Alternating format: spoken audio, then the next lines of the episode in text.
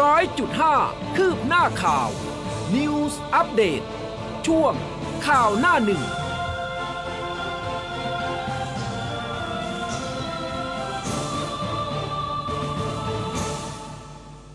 อรุณสวัสดิ์เช้าวันจันทร์นะคะ 13 มิถุนายน 2565 ค่ะ ต้อนรับคุณผู้ฟังเข้าสู่ข่าวหน้าหนึ่ง ทางคลื่นข่าว m c o t News FM 100.5นะคะ เช้าวันจันทร์แบบนี้ คุณผู้ฟังอยู่กับอุ้มกัสมาค่ะ ครับ และผมภูเบศสุนีครับ อรุณสวัสดิ์คุณผู้ฟังทุกท่านครับ ค่ะ ก็สำหรับเช้าวันจันทร์แบบนี้นะคะ สายฝนโปรยปลายนะ ใครที่กำลังเดินทางอยู่นะคะ ก็ระมัดระวังด้วยนะ ขับรถขับรานะคุณผู้ฟังรายงานกันเข้ามาบอกว่า แยกประชานุกูลบางซื่อฝนตกนะคะ แล้วก็ประเวศนะคะ ก็ยังพรำพรำอยู่นะคะ หลายฮะพื้นที่นะฝนตกนะคะยังไงก็รักษาสุขภาพกันด้วยนะคะอาเมื่อเช้านี้ตั้งใจว่าจะขี่มอเตอร์ไซค์มาอ่ากะว่าจะประหยัดซะหน่อยอ่าตื่นขึ้นมาโอ้โห ฝนพรำคุณคุณต้องไปติดไอ้นี่ละหลังคาดิฉันหลังคาเห็นหลังคาของมอเตอร์ไซค์อ๋อเหรอฮะเออนะคะเหมือนกับเป็นที่กันแดดแล้วก็ที่กันฝนได้ด้วยกันฝนแค่ด้านบนนะ แต่ด้านเออข้างเนี่ยคุณยังเปียกอยู่ แน่นอนเออแล้วก็นะอาจจะโดนรถคันอื่นเหยียบน้ำใส่ด้วย เออนะคะอะนี่มีไลฟ์ผ่านทาง Facebook นะคุณผู้ฟังกดไลค์กดแชร์กันได้นะคะส่งดาวกันก็ได้นะคะแล้วก็รายงานสภาพดินฟ้าอากาศมาด้วย รวมถึงหน้าเว็บไซต์ของเราตอนนี้เหมือนเดิมค่ะ รับฟังรับชมได้ news 1 0 0 5 m c o t net ค่ะ ครับ ไปเริ่มต้นกันที่ประเด็นข่าวจากหน้าหนึ่งหนังสือพิมพ์ไทยรัฐ ฉบับประจำวันจันทร์ที่ 13 มิถุนายน 2565 นะครับ บอกว่า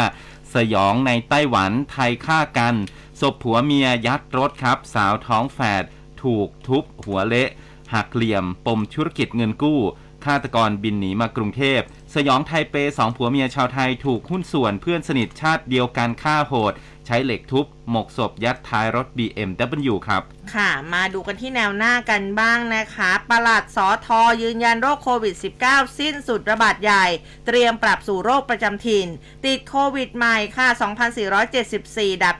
20 ฉีดวัคซีนเข็มกระตุ้นไม่ถึง 50%ส่วนจีนป่วยเพิ่ม 275 ผับบาร์แพร่เชื้อค่ะ ครับ จับอีกครับ ผับกรุงมั่วสุมยานรกเกลื่อน ร้านดังย่านท่าข้ามครับ ฉี่ม่วงเพียบ 63 คน ตำรวจดอสอบุกจับร้าน 77โซไซตี้ผับดังย่านท่าข้ามนะครับ ก็กวาดนักท่องเที่ยวราตรีเฉียด 200 คน ตรวจฉี่ปรากฏว่าเจอฉี่ม่วงนะครับ 63 คนยาเคยาอีเกลื่อนพื้นครับ ค่ะเดลินิวพาดหัวใหญ่นะคะ ไล่เช็คบินงาบเขาใหญ่คน5จุดล่าสุนทรวิลาวัน บุกบ้านกนกวานคนสนิทนะโรงแรมไร้แววค่ะเพราะบชกสั่งระดมเต็มที่หาตัวส่งอายการค่ะครับมีภาพนาทีชีวิตนะครับ กู้ภัยช่วยเหลือนางสาวธัญญาภาตันเจริญ หรือว่าครูแอน ครูสอนพิเศษภาษาอังกฤษนะครับรมควันพยายามที่จะปลิดชีพตัวเองภายในบ้านนะครับ ก็ที่อำเภอบางละมุงจังหวัดชนบุรีก็หมดสติบาดเจ็บสาหัสนำส่งโรงพยาบาลกรุงเทพพัทยา พาดหัวไว้บอกว่าบุกช่วยฆ่าตัว ครูสาวสอนอังกฤษโพสต์ Facebook เพาะมูลนิธิบึงไปทันรมควันไฟโคม่านะครับ อืมจากแนวหน้านะคะพาดหัวใหญ่นะ อันนี้บอกว่าตำรวจเตือนม็อบจะออกมาคิดให้ดีคดีรออยู่เพียบ เตรียมหลักฐานสาวไส้ท่อน้ำเลี้ยงโผล่มาช่วงนี้มีเบื้องหลังหรือไม่แค่ออกมาเอามันอย่าได้คิดทำม็อบป่วนแยกดินแดงต่อเนื่องวันที่ 2 คน 5 จุดประจีนไร้เงาพ่อรมชศึกษาค่ะ ครับก็มีภาพนะครับ กลุ่มทะลุแก๊ส และก็แนวร่วมที่ชุมนุมกันอยู่ที่บริเวณแยกทางด่วนดินแดงนะครับ เข้าปะทะกับตำรวจอคฟ ที่ตั้งแถวใช้โล่กำบังคุมเชิง ท่ามกลางเสียงคล้ายประทัดยักษ์ดังขึ้นเป็นระยะระยะครับ ตามมาด้วยเสียงพลุหลายครั้ง จนตำรวจเนี่ยต้องถอยไปอยู่ที่บนฟุตบาททางนี้ก็มีรายงานว่ามีตำรวจถูกก้อนหินเคว้งใส่นะครับที่น่องข้างขวาบาดเจ็บเล็กน้อย 2 รายครับ ค่ะ แคนาดาอ่วมนะคะ พบผู้ป่วยฝีดาดลิง 112 คนค่ะ เป็นชายล้วนอายุ 20 ถึง 63 ปี ส่วนทั่วโลกติดเชื้อ 30 ประเทศ ยอดรวมพุ่งกว่า 1,300 คนค่ะ ครับเจรจาซื้อปุ๋ยรัสเซียราคาถูกช่วยชาวสวน เฉลิมชัยเร่งแก้ปัญหาปุ๋ยเคมีแพงนะครับ ปุ๋ยขาดแคลน ส่งอลงกรณ์นำคณะเจรจารัสเซีย ซื้อปุ๋ยราคามิตรภาพ โดยล่าสุดก็เห็นด้วยในหลักการครับ ค่ะ ปรับทีมโควิดแจ้งฉีดโคเอ่อแจ้งฉีดวัคซีนนะคะ ไข้หวัดใหญ่สปสชเตือน ระวังโจรลวงค่ะ ครับประเด็นสุดท้ายจากหน้าหนึ่งของไทยรัฐนะครับบอกว่าแก๊งคอร์เซนเตอร์โทรตุน สวมรอย 1330 หมอยงชี้ติดโควิดอื้อ แต่ไม่แจ้งลงทะเบียน หมอยงแนะการปรับโรคโควิด -19 เป็นโรคประจำถิ่น ต้องถอดจากบัญชีครับ ค่ะ อีกหนึ่งเรื่องของ Daily News นะคะ พอปชรเชียร์สุดริมขึ้นค่าแรง 16 สาขาอาชีพ รัฐบาลงัดกลยุทธ์ 7 วิธีติวฝีมือนำร่อง 7 ชุมชนค่ะ อืม นะครับ อันนี้ก็เป็นประเด็นข่าวที่หยิบยกมาฝากนะครับ วันนี้มีหลายประเด็นเลยนะครับใช่ที่ค่ะ น่าเป็นห่วงนะ เออน่าเป็นห่วงหลายเรื่องแล้วก็ยังไงดีเนี่ยจะเอาข่าวดีข่าวร้าย เอาข่าวไหนก่อนดีคะฮะ เอาเอาแบบเบาๆก่อนละกันซอฟอ่าต์ได้ได้ๆอะได้ดนตรีในสวนเมื่อวานเออเรายังเออเกาะซอฟต์จริงเออเออซอฟต์จริงใช่ไหมเออแบบว่าลันลากันสักนิดหนึ่งตอนเช้า เมื่อวานนี้ดนตรีในสวนนะคะ ที่สนามกีฬาศูนย์เยาวชนคลองเตยยามพลบค่ำโอ้ภาพที่ออกมานี่ก็คือแบบคนเยอะอยู่เหมือนกันผู้สื่อข่าวก็เยอะเช่นกัน มีการแสดงดนตรีจากหลากหลายวงนะคะ แล้วก็ท่านรองผู้ว่าสานนท์นะคะ แล้วก็ดรยุ้ยเกษราที่ปรึกษาผู้ว่ากทมนี่ไปร่วมกิจกรรม ทั้งร้องทั้งเต้นรำกับคนที่มาร่วมงานด้วยนะอืมอ่านะคะ แล้วก็ในงานเนี่ยยังมีดรสุชาติวงทอง ท่านมีการวาดภาพสลัมสวยนะคะ ด้านรองศาสตราจารย์ดรสุกรีเจริญสุขก็บอกว่า จะเก็บภาพชนนี้ต่อไป เพื่อรวบรวมไว้จัดประมูลภาพในภายหลัง แล้วก็นำมาเป็นเงินสนับสนุนการจัดดนตรีในสวนต่อไป อันนี้ที่กรุงเทพ ที่อ่าสวนเบญจกิติก็มีเหมือนกัน อันนี้เป็นของกองทัพบบกอืมอ่านะคะ ก็เรียกได้ว่าจัดกันเป็นวันที่ 3 แล้วนะคะ มีวงไอรีนนะคะมาอ่าบรรเลงเพลงนะคะ แล้วก็หลาย ๆ คนที่ไปออกกำลังกายนะออกกำลังกายเสร็จก็มาพักผ่อนฟังเพลงกันคนที่วิ่งก็ชิล ๆ ไปเลยนะคะ ฟังเพลงกันไปนะ แต่ว่าไม่ได้มีแค่กทมอย่างที่บอกไป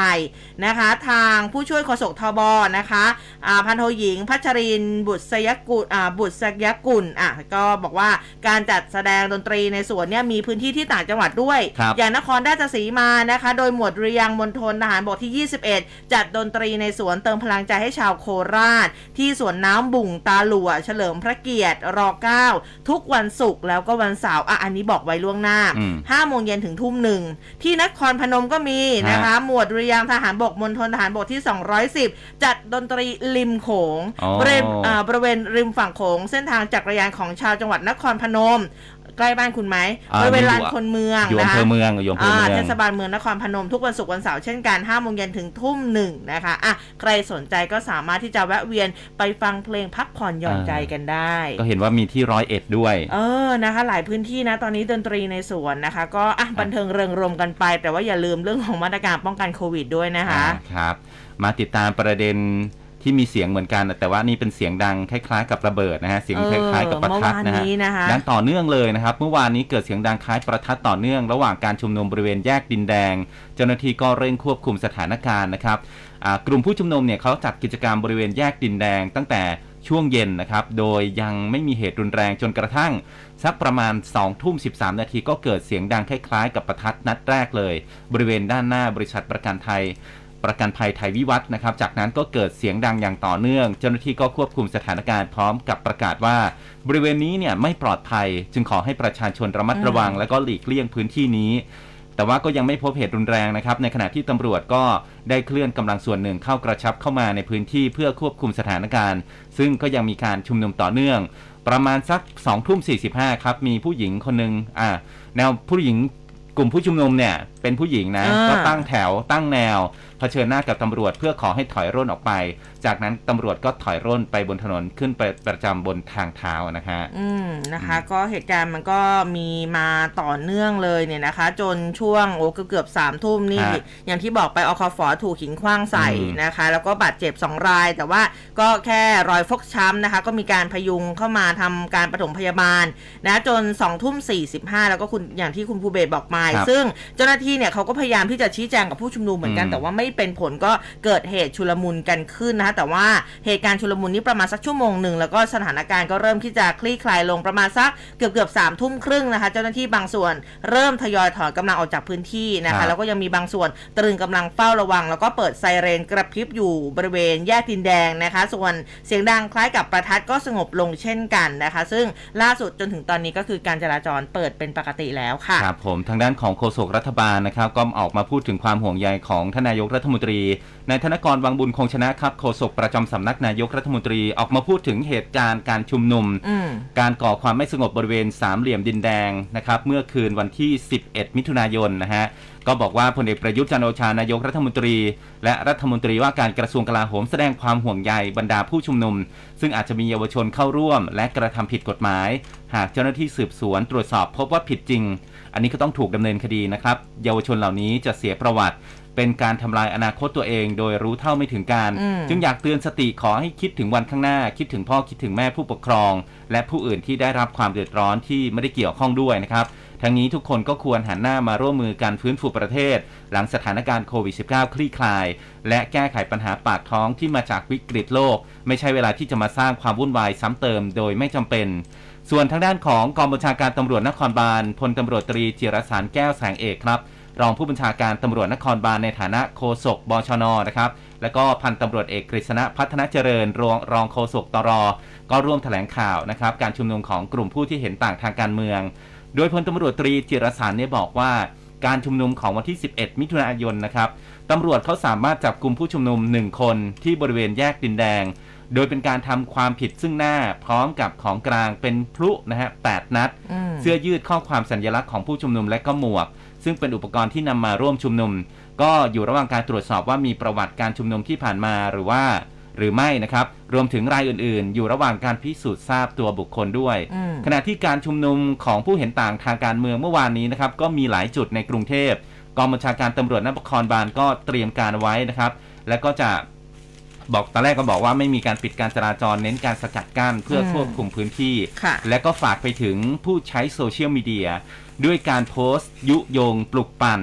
อันนี้อาจจะทำให้เกิดความเข้าใจผิดสำหรับผู้ที่ติดตามข่าวสารด้านเดียว ซึ่งจะเห็นได้จากการดำเนินคดีต่างๆ เช่น พรบคอมพิวเตอร์ รวมถึงการดำเนินการของเจ้าหน้าที่รัฐจากอีกอย่างนะครับอ่า ก็เป็นการส่งผลถึงทำให้สถานการณ์เนี่ยมันรุนแรงขึ้นอืมส่วนกรณีเหตุการณ์ปะทะระหว่างเจ้าหน้าที่ และกลุ่มผู้ชุมนุมบริเวณแยกสามเหลี่ยมดินแดง โดยมีสื่อมวลชนที่อยู่ในเหตุการณ์นี้ได้รับบาดเจ็บหนึ่งคนนะครับ ก็บอกว่าเรื่องนี้ยังไม่ได้รับการประสาน ซึ่งจะตรวจสอบว่าสื่อมวลชนที่ได้รับบาดเจ็บเนี่ยทำงานอยู่จุดไหนอืมแต่ว่าเบื้องต้นในการปฏิบัติงานของสื่อมีพื้นที่ปลอดภัย และพื้นที่ที่ขอความร่วมมือ ในกรณีที่เมื่อตรวจสอบถ้าเกิดจาก การบกพร่องของเจ้าหน้าที่เนี่ยก็จะมีการเยียวยาต่อไป และนอกจากนี้ก็ย้ำนะครับว่าการปฏิบัติงานหน้าที่ของสื่อเนี่ยในพื้นที่ชุมนุมควรจะมีสัญลักษณ์สื่อติดไว้ และก็ปฏิบัติตามคำแนะนำของเจ้าหน้าที่นะครับอืม นะคะอะก็ร้อนแรงกันตั้งแต่วันสองวันที่ผ่านมาอืมแล้วนะคะอะไหนๆจะมาเรื่องประมาณนี้แล้วการเมืองนะคะ มีพูดถึงเรื่องของเขาใหญ่ด้วย อันนี้ก็ต้องติดตามนะคือจากกรณีที่ทางปปช มีมติชี้มูลความผิดนะคะ ทางนางกนกวันวิลาวันค่ะรัฐมนตรีช่วยว่าการกระทรวงศึกษาธิการนะนายสุนทรวิลาวันนะซึ่งเป็นทางบิดานะคะในฐานะ นายกอบจปราจีนบุรีนะคะแล้วก็เจ้าหน้าที่รัฐที่เกี่ยวข้อง กรณีถูกกล่าวหาว่าสนับสนุนเจ้าหน้าที่รัฐออกโฉนดที่ดินบุกรุกป่าเขตอุทยานแห่งชาติเขาใหญ่ พื้นที่จังหวัดปราจีนบุรีค่ะ โดยปปชระบุว่าในส่วนของคดีการออกเอกสารสิทธิ์โดยมิชอบนะคะสำหรับการออกโฉนดที่ดิน ในเขตพื้นที่อุทยานแห่งชาติเขาใหญ่นั้น คดีความจะหมดอายุในวันนี้อืมซึ่งการบุกรุกออกโฉนดเกิดขึ้นเมื่อปี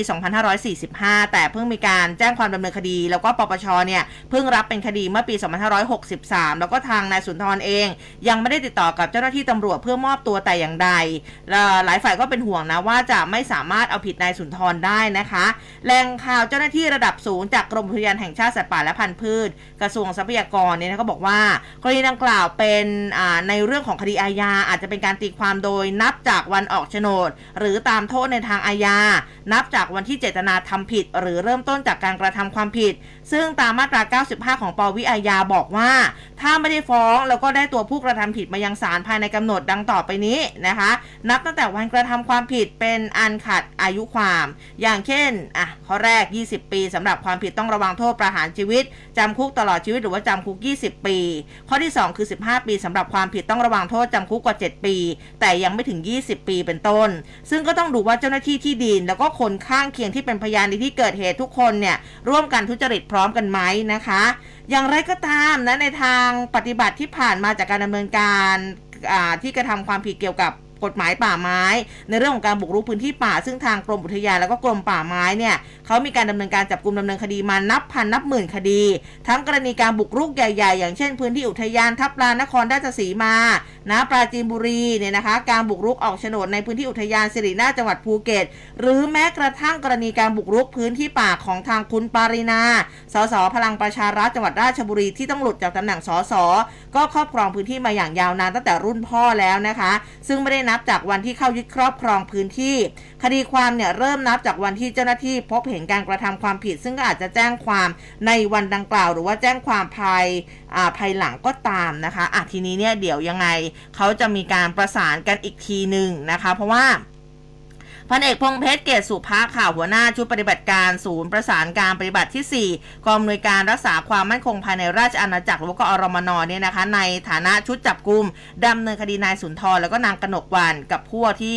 ไปบุกรุกพื้นที่เนี่ยนะคะ ก็บอกว่าสำหรับคดีนี้มันต้องแยกเป็น 2 คดีนะ คดีแรกคือคดีการออกเอกสารสิทธิ์โดยมิชอบเกิดขึ้นปี 45ปปชก็รับไปดำเนินการเรียบร้อย แล้วก็ไปย้อนดูว่าโฉนดมันออกไปปีไหน ปรากฏว่าออกในปี 45 มีนายสุนทรแล้วก็นางกนกวันเนี่ยนะคะนำชี้แล้วก็มีเจ้าหน้าที่กรมที่ดิน เจ้าหน้าที่ป่าไม้รวม 10 คนร่วมออกเอกสารสิทธิ์ซึ่งก็ถือว่ามีความผิดทั้งหมด โดยคดีนี้อย่างที่บอกไปหมดอายุวันนี้นะคะ เป็นเฉพาะในส่วนของคดีนายสุนทรแต่ของนางกนกวันจะหมดอายุความในเดือนกรกฎาคม ที่จะถึงนี้เช่นกัน เพราะว่าเป็นเอกสารสิทธิ์คนละฉบับนะคะอะครับเดี๋ยวยังไงก็ต้องติดตามกันอีกทีหนึ่งนะคะว่าจะเป็นอย่างไรต่อไปนะครัคะบ มาอีกเรื่องหนึ่งครับ เรื่องของในสภานี่แหละฮะคุณผู้ฟังเดี๋ยววันพุธนี้จะมีการพิจารณาเรื่องของพรบสมรสเท่าเทียมนะครับอ่าใช่ใช่นายธัญวัฒน์กมลวงศ์วัฒน์ครับสสบัญชีรายชื่อพักก้าวไกล สัดส่วนผู้มีความหลากหลายทางเพศแถลงเรียกร้องนะครับสสจากทุกพักการเมืองให้ร่วมลงมติ ให้แก้ร่างแก้ไขประมวลกฎหมาย แพ่งและพาณิชย์ หรือว่าสมรสเท่าเทียมในวันที่ 15 มิถุนายนนี้นะครับ แล้วก็ตั้งข้อสังเกตว่าการประชุมสภาผู้แทนราษฎรสัปดาห์ที่ผ่านมา ที่ประชุมอภิปรายนานกว่า 8 ชั่วโมงอืมอาจจะเป็นความพยายามในการดึงเวลาให้ร่างกฎหมาย สมรสเท่าเทียมเนี่ยไม่สามารถเข้าสู่กระบวนการพิจารณาได้ทันเวลาหรือไม่ และก็ยังมีความเป็นไปได้ที่คณะรัฐมนตรีจะนำร่างพรบคู่ชีวิต เข้ามาประกบร่างกฎหมายสมรสเท่าเทียม พักเก้าวไกลก็ต้องยืนยันอีกครั้งว่าร่างกฎหมายสมรสเท่าเทียมเนี่ยคือมันไม่เท่ากับร่างพรบคู่ชีวิต และในความเป็นจริงไม่สามารถประกบในการพิจารณาได้ เนื่องจากว่าการแก้ไขเพิ่มเติมประมวลกฎหมายแพ่งและพาณิชย์ บัญญัติสิทธิในการสมรสไว้อยู่แล้ว ขณะที่ร่างพรบคู่ชีวิตเนี่ยเป็นร่างกฎหมายใหม่ จะพิจารณาร่วมกันไม่ได้นะครับนายธัญวัฒน์ก็บอกด้วยนะครับว่าร่างพรบคู่ชีวิตเนี่ยเป็นกฎหมายที่มีหลักการมองคนไม่เท่ากัน การที่คณะรัฐมนตรีเข้ามาประกบเนี่ยจึงเป็นเรื่องการเมืองไม่สามารถปฏิเสธได้ แม้ว่าพักคล้าวไกลจะมีความกังวล แต่ว่าช่วง 3 เดือนที่ผ่านมา ก็ได้พยายามพูดคุยกันกับสสต่างพักต่างฝ่าย อธิบายความแตกต่างระหว่างร่างทั้งสองขอ แล้วก็ฝากถึงสสจากทุกพักการเมือง ว่าการลงมติ ให้ร่างกฎหมายสมรสเท่าเทียมกัน คือการยอมรับกลุ่มผู้คบุคคลที่มีความหลากหลายทางเพศแบบไม่มีเงื่อนไขอืมการลงมติให้พรบคู่ชีวิตเนี่ยเท่ากับว่ายังคงสร้างเงื่อนไข ให้ผู้ที่มีความหลากหลายทางเพศอยู่นะครับ คุณธัญวัฒน์อธิบายเพิ่มเติมบอกว่าการสมรสเนี่ยก็คือสิทธิมนุษยชนขั้นพื้นฐานที่ทุกคนต้องมีไม่ว่าจะเป็นเพศอะไรก็ตามอืมซึ่งกลุ่มผู้มีความหลากหลายทางเพศเนี่ยถูกพลากไป คุณธัญวัฒน์บอกว่าไม่ได้เรียกร้องสิทธิ์นะครับ แต่ว่าขอคืนสิทธิ์ เราไม่ได้ต้องการสิ่งที่คล้ายคลึง แต่ว่าต้องการสิ่งที่เท่าเทียมนี่คือเรื่องของเราทุกคนไม่ใช่แค่กลุ่ม LGBTQ นะฮะ ประชาชนเนี่ยต้องร่วมกันส่งเสียงของเรา ว่าเราไม่ได้ต้องการสิ่งที่ใกล้เคียงหรือว่าคล้ายคลึงเหมือนอย่างกับพรบคู่ชีวิตอืมแต่ว่าต้องการความเท่าเทียมจริง ๆ นะครับ ก็เลยขอให้สังคมพร้อมขับเคลื่อนไปในทิศทางที่ ให้สิทธิการสมรสอย่างเท่าเทียม แก่บุคคลที่มีความหลากหลายทางเพศ เสียงของประชาชนที่ผ่านมา และก็หน่วยงานที่มาร่วมประชุมกัน ไม่มีหน่วยงานไหนที่ไม่เห็นด้วย หน่วยงานทุกหน่วยงานยืนยันในความเสมอภาคทุกคนปฏิบัติการกัน คนในสังคมเนี่ยก็ไม่ได้มีปัญหาอืมที่มีปัญหาคือสำนักงานกฤษฎีกาเท่านั้น ซึ่งก็เป็นหน่วยงานที่มีไม่มีปฏิสัมพันธ์กับคนว่าอือย่างนั้นมนะฮะอ่าใช่นะอะพอคุณภูเบศพูดถึงเรื่องนี้นะ เมื่อวานนี้นิดาโพลค่ะฮะอ่าบอกว่ามีผลโพลออกมาไปสำรวจความคิดเห็นของประชาชนเรื่องสังคมไทยคิดอย่างไรกับเพศที่ 3 อันนี้ก็พบว่าร้อยละ 92.82 บอกว่าประชาชนยอมรับได้ ถ้ามีเพื่อนหรือว่าเพื่อนร่วมงานในองค์กรเนี่ยเป็นเพศที่3ร้อยละ90.61 ยอมรับได้หากมีสมาชิกหรือคนในครอบครัวเป็นเพศที่ 3 ซึ่งทั้ง 2 ประเด็นเมื่อเปรียบเทียบกับผลการสำรวจปี 62 นะ พบว่าผู้ที่ระบุว่ายอมรับได้ในปี 65 มีสัดส่วนเพิ่มขึ้นทางนี้ร้อยละ63.59 ก็บอกว่า เห็นด้วยกับการอนุญาตให้เพศที่ 3 สามารถเปลี่ยนคำนำหน้านามได้นะคะ ส่วนร้อยละ79.62 บอกว่าเห็นด้วยกับการออกกฎหมายยอมรับการจดทะเบียนคู่ชีวิตหรือว่าสมรสของบุคคลเพศเดียวกันร้อยละ77.63 ระบุว่าเห็นด้วยต่อการเพิ่มเพศที่ 3 หรือว่าเพศทางเลือกในการกรอกข้อมูลเอกสารราชการทุกชนิดอืมอะอันนี้เป็นโพลที่ออกมานะสำหรับในช่วงนี้มา เพราะว่าอย่างที่ทราบกันเดือนนี้สำหรับมิถุนายนเนี่ยเป็นพรายมันเออเออนะคะ เรื่องของการสมรสเท่าเทียมเรื่องของเพศที่ 3 อะไรแบบนี้เนี่ยก็อ่าค่อนข้างที่จะมีมาให้เราได้ทราบข้อมูลกันค่อนข้างเยอะ ครับอืผมนะฮะ อะไปดูความเคลื่อนไหวของท่านผู้ว่ากันหน่อยนะคอ๋รับอเมื่อวานนี้ นี่ลางานไปน้องแสนดีลางานไปรับรับปริญญาเรียบร้ลูอยกชายนะครับ ท่านก็ออกมาเปิดใจก็บอกว่ามีคนมาด่าเหมือนกันนะอ๋อเพิ่งจะได้เป็นผู้ว่าสี่ห้าวันก็ลางานมาแล้วใช่ไหมเออท่านก็บอกว่านี่เป็นก้อนหินก้อนใหญ่ในชีวิตนะครับ เดี๋ยวกลับมาจะทำงานนี้ทำคืนให้มันครบทุกนาทีเลยเออเออนายชัดชาติสิริพันธ์ผู้ว่ากทมนะครับ เข้าร่วมงานพบปะชาวไทยในรัฐวอชิงตันสหรัฐอเมริกา เขาจัดขึ้นที่ห้องสมุดสาธารณะซีแอตเทิลมหาวิทยาลัยนะครับ ก็มีการพบปะพูดคุยนะครับ มีคนฝากคำถามต่างๆ มาถึงนายชัดชาติ อย่างเรื่องของสโลแกน work life balance ในชีวิตเนี่ยนายชัดชาติก็บอกว่าเคยพูดเรื่องนี้ถ้าใครอ่านหนังสือเนี่ยเขาจะบอกอวิธีนะฮะวิชีวิตทุกคนเนี่ยเหมือนกับโถแก้วใบหนึ่ง มันก็จะมีคนละ 24 ชั่วโมงเหมือนกัน ถามว่าหน้าที่เราคืออะไร คือ เราเอาของ3อย่างนี้ใส่แก้วใบนี้นะครับ มีหิน มีกรวด แล้วก็มีทราย หินก็คือเรื่องที่สำคัญที่สุดในชีวิตนะครับ กรวดคือเรื่องรองลงมา แล้วก็ทรายคือเรื่องไร้สาระ แต่หลายครั้งเราเอาทรายมาใส่ในชีวิตก่อน สุดท้ายก็ไม่มีที่สำหรับกรวด หรือว่าแม้กระทั่งจะหินจะลงไปก็ไม่มีที่ อย่างตัวเองเนี่ยก็คิดว่าเราไม่มีที่สำหรับสุขภาพ ไม่มีเวลาสำหรับครอบครัวเลยอืมเพราะว่าเอาทรายไปใส่ในโถของชีวิตก่อน หลักคิด work life balance นะครับ คือต้องเอาหินไปใส่ก่อน แล้วก็บอกว่าเรื่องสุขภาพเป็นเรื่องสำคัญนะ ถ้าเกิดสุขภาพไม่ดี เราดูแลคนที่เรารักไม่ได้ กลายเป็นภาระให้ลูกอีก ก็จะไปดูแลคนกรุงเทพได้อย่างไร ถ้าอืมสุขภาพไม่ดี ก็เอาหินลงไปก่อน แล้วก็เอากรวดตามลงมาอืมจริง ๆ แล้วถ้าเรื่องงานเนี่ยเผลอๆเป็นเรื่องกรวดด้วยซ้ำแต่ว่าทรายเล่นไลน์เล่น Facebook เนี่ยเดี๋ยวนี้มันมีแทรกเข้าไปเองนะฮะอืมจากนั้นก็มีการตั้งคำถามว่า อาจารย์มีทรายบ้างไหมเออในไลฟ์เขาถามนะครับ บาลานซ์อาจารย์โดยชัดชาติ อาจารย์ชัดชาติก็บอกว่า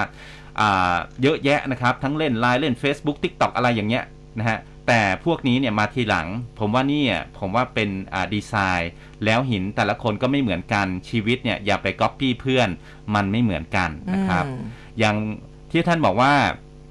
ลางานมารับปริญญาลูกเนี่ยนะครับ ก็มีคนด่าเหมือนกัน เพิ่งจะเป็นผู้ว่าได้4-5วันก็ลางานแล้ว แต่ผมว่านี่คือหินก้อนใหญ่ในชีวิตอืมนี่คือหินก้อนใหญ่ แล้วเดี๋ยวเราจะกลับไปทำงานคืนให้หมดเลยอืมรับรองทุกนาทีที่ผมมาเนี่ยคืนให้หมดแน่นอนนะครับอืมแล้วก็มีการตอบคำถามอื่นๆด้วยนะครับ อย่างเช่น อยู่เมืองไทยสนุกแต่ไม่สบาย อยู่เมืองนอกสบายแต่ไม่สนุก อาจารย์ชาติชาติคิดยังไงนะฮะต้องทำอะไรบ้าง อยู่เมืองไทยถึงจะสนุกและสบาย ท่านก็บอกว่าที่จริงก็สนุกนะ เมืองไทยเนี่ยผมว่าปัญหาคือเรื่องคุณภาพชีวิตการเดินทางและสิ่งแวดล้อม ซึ่งอันนี้แก้ได้ อย่างเช่นเรื่องฝุ่นก็มีกลไกง่ายๆ ปลูกต้นไม้ล้านต้นในกรุงเทพ แล้วก็จะมีคุณภาพชีวิตที่ดีขึ้น มีร่มเงาดีขึ้น ขยะน้อยลง น้ำเสียอืมน้อยลง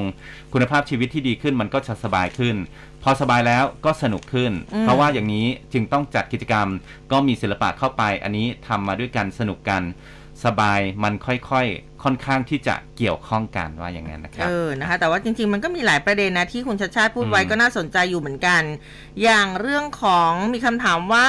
อนาคตของเมืองคืออะไรนะเออคุณชาติชาตินี่ก็บอกว่าต้องสามารถสร้างและดึงดูดคนเก่งให้ได้เออคนที่ขับเคลื่อนอเมริกาอยู่เป็นคนต่างชาติเยอะ เด็กไทยที่จบที่นี่นะทำงานอยู่ที่นี่ผมว่าอเมริกาดึงดูดคนเก่งไว้ได้ เพราะคุณภาพชีวิต แนวความคิดความเท่าเทียมกันเสรีภาพ ในบางจุดผมว่ามันดึงคนเก่งได้ อนาคตของกทมต้องดึงคนเก่ง ต้องสร้างคนเก่งให้ได้ อันนี้สำคัญ ถ้าสุดท้ายเมืองไม่สามารถดึงหรือทำให้คนเก่งอยู่ในเมืองได้ อนาคตงานจะไม่มีจะเป็นงานที่สร้างเศรษฐกิจสร้างสรรค์ยากขึ้นเอออันนี้ก็น่าสนใจเมื่อวานนี้ท่านพูดไว้หลายประเด็นอยู่เหมือนกันนะคะอืมเออแต่ว่ามหาวิทยาลัยของน้องแสนดีนี่สวยจริงๆอะสวยเอนะอห้องสมุดนี่ก็บอกว่าเป็นห้องสมุดแบบแฮร์รี่พอตเตอร์เหมือนอย่างในเรื่องแฮร์รี่พอตเอเตออร์แฮร์รี่พอตเตอร์นะเออก็ถือว่าแบบอะก็เดี๋ยวกลับมาแล้วแหละนะคะ ก็น่าจะมาลุยงานกันต่อ นะคะใช่แต่ว่าจริงๆ ท่านไปท่านก็ฝากงานไว้กับท่านรองผู้ว่าที่ปรึกษากทมเยอะอยู่นะ งานก็เยอะนะฮะไม่ได้ไม่ได้พร่องลงไปเลยนะเอครับอใช่นะคะอะเรายังอยู่เรื่องการเมืองหรือว่าเราจะไปเรื่องของค่าแรงดีคุณภูเบศอ่าเอาไปค่าแรงก็ได้อ่าครับค่าแรงนะคะอันนี้ก็สำคัญเหมือนกันนะคะปากท้องเนาะเมื่อวานนี้ค่ะนางสาวพัชรินซัมสิริพงศ์ค่ะสสกทมในฐานะโฆษกพปชร